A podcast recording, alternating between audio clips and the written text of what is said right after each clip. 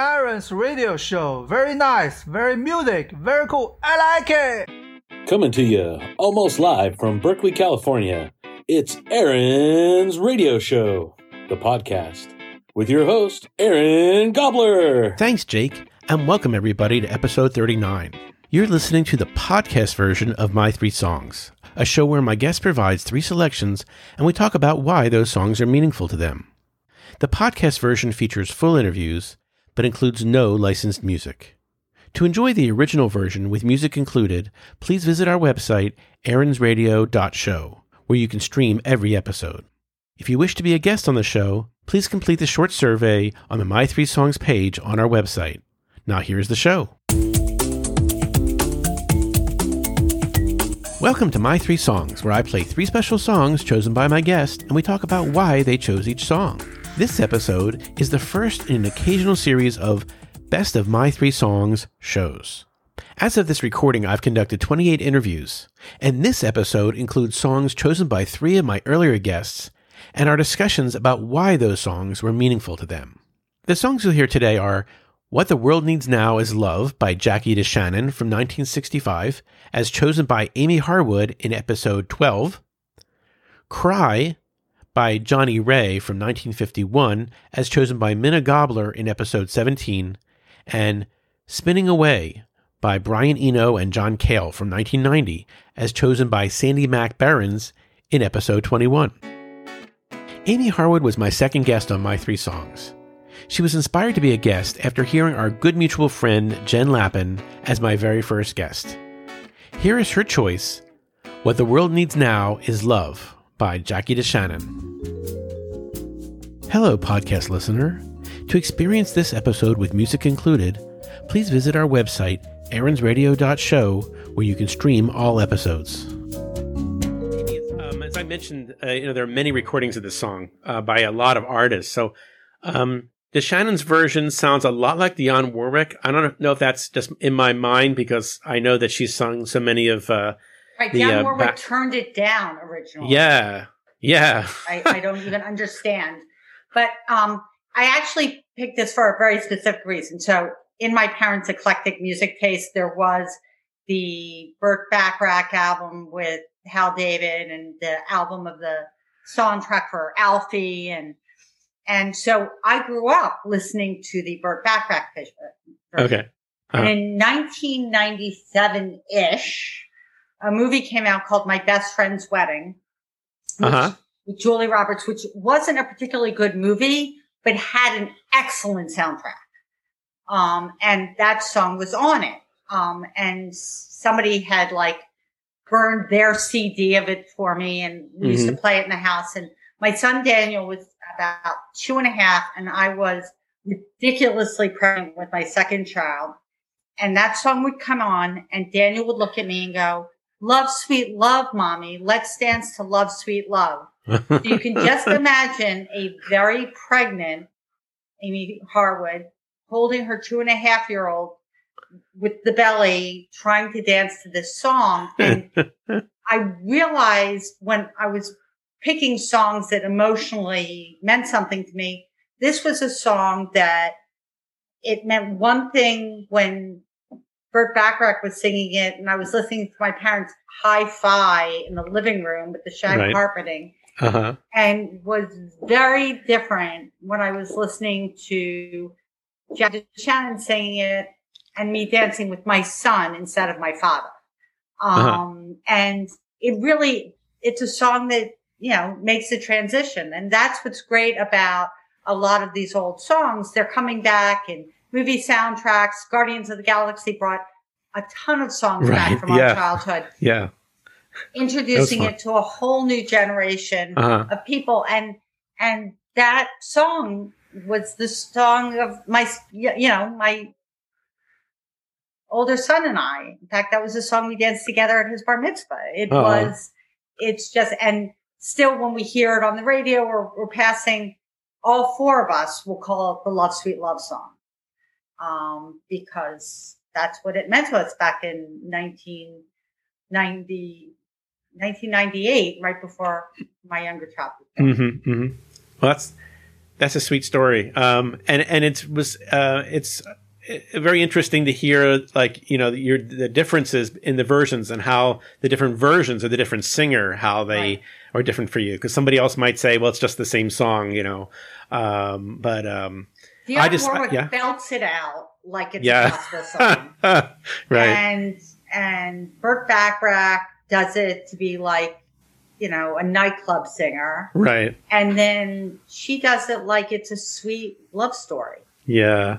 Yeah. And I think there's even a version on like one of the Austin Powers movies or right. something. Right. right. The second, his second movie. Yeah.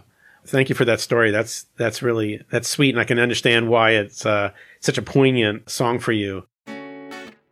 In episode seventeen, I interviewed my mother, Minna Gobbler. I think this was the most fun I've had interviewing somebody on the show, uh, but I'm certainly prejudiced about that. One of her songs was the crooner classic, Cry, by Johnny Ray. Let's flash back to that interview. Hello, podcast listener. To experience this episode with music included, please visit our website, Aarons Radio dot Show, where you can stream all episodes. This song is the epitome of the crooner genre, and without divulging your age, I'm going to guess this song was really popular when you were a teenager. Um, why is this song meaningful to you?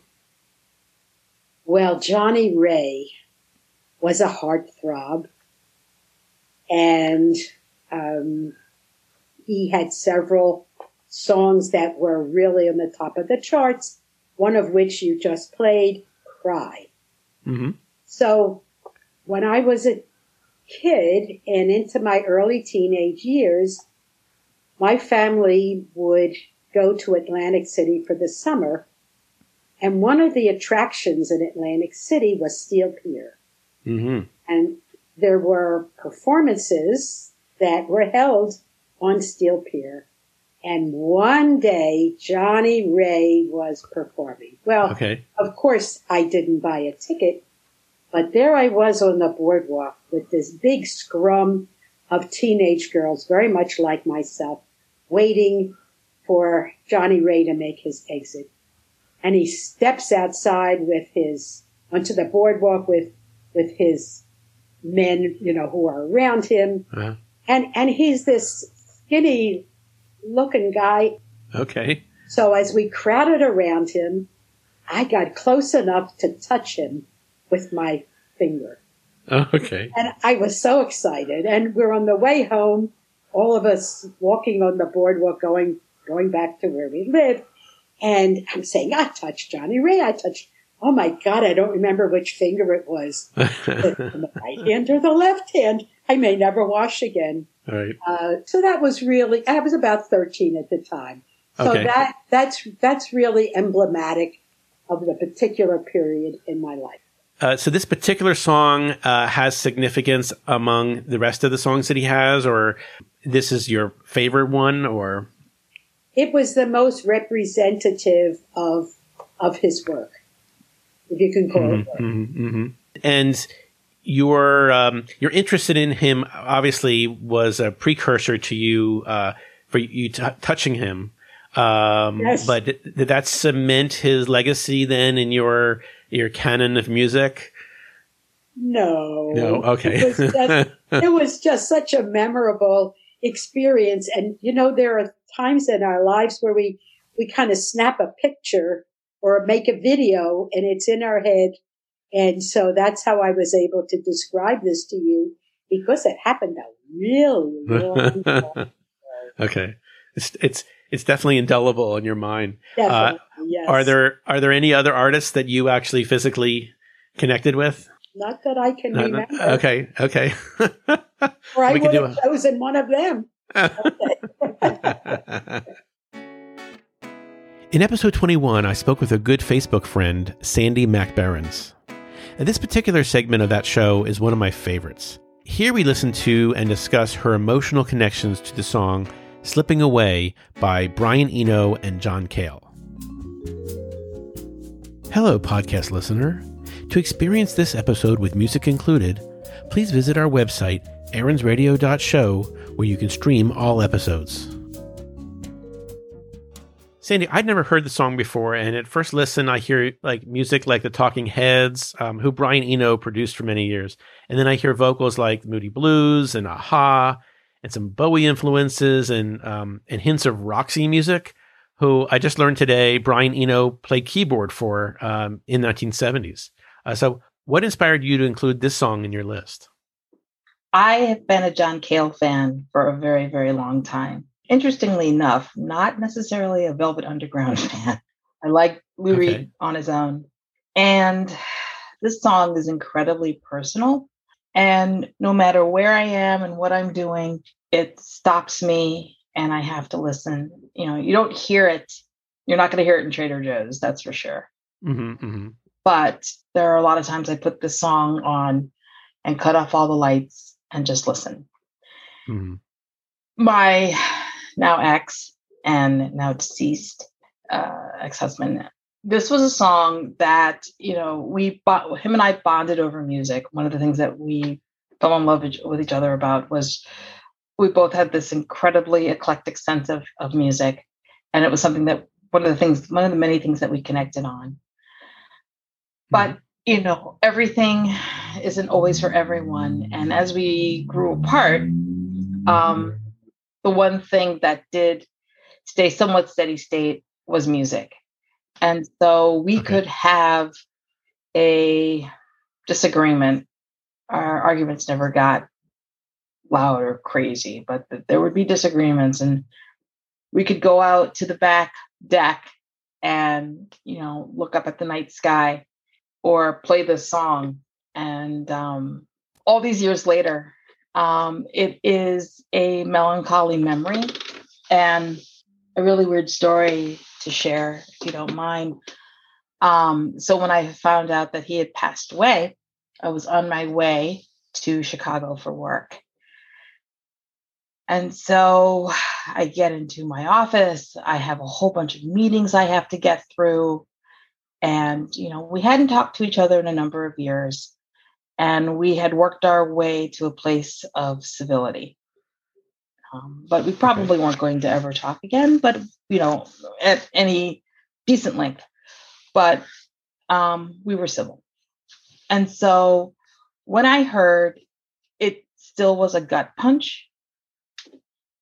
And um, and it still is, to be fair, mm. because mm-hmm. you don't stop loving people just because you can't live with them.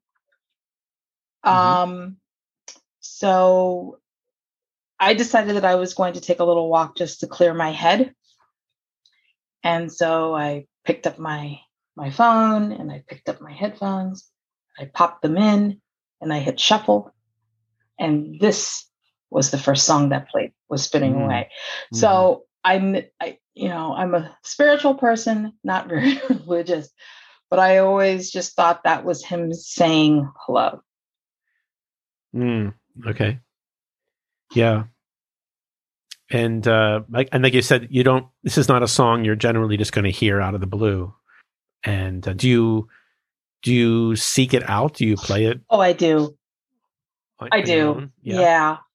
Um, like there was a time that I was coming back from a friend's house, and uh, the stars were just out, and it just looked beautiful. And I came in and I played it. Mm. Um. I just think it's one of those songs. It's well, the song is about Vincent Van Gogh. I know we mentioned Van Gogh earlier. Oh, yeah, yeah. And this is about Vincent Van Gogh and his drawing of Starry Night. And okay. the spinning away is talking about like how the the art kind of spin the the um, the art kind of like is that that swirl, and you see the pattern spinning spinning away from the center. Right.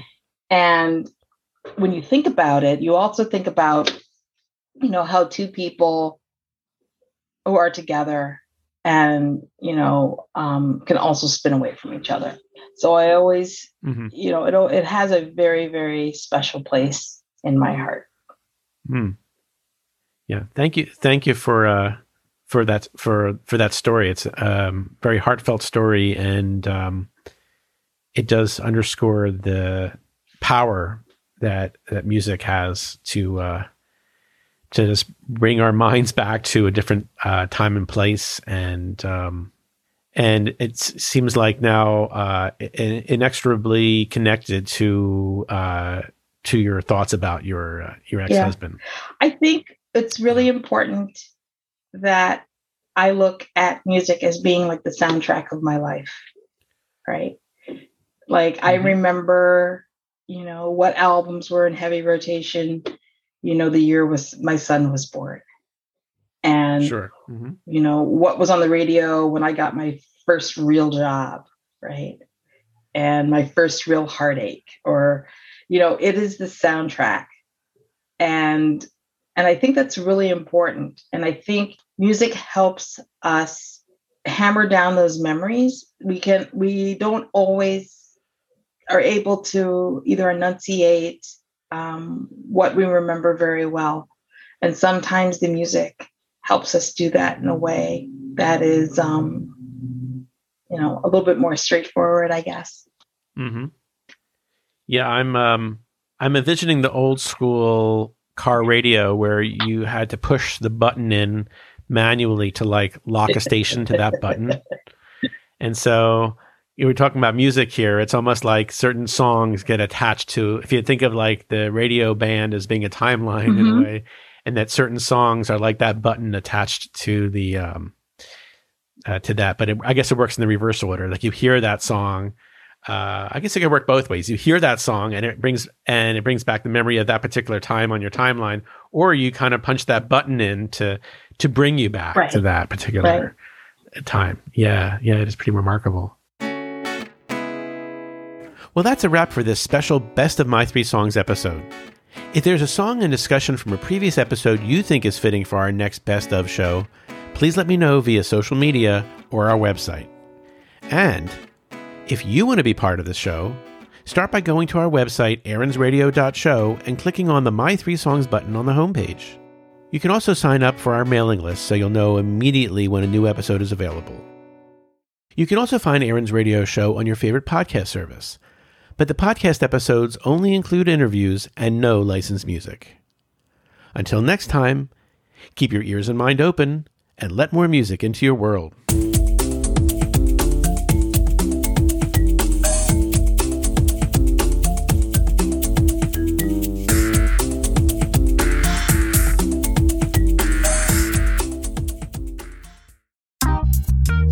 You're listening to Aaron's Radio Show.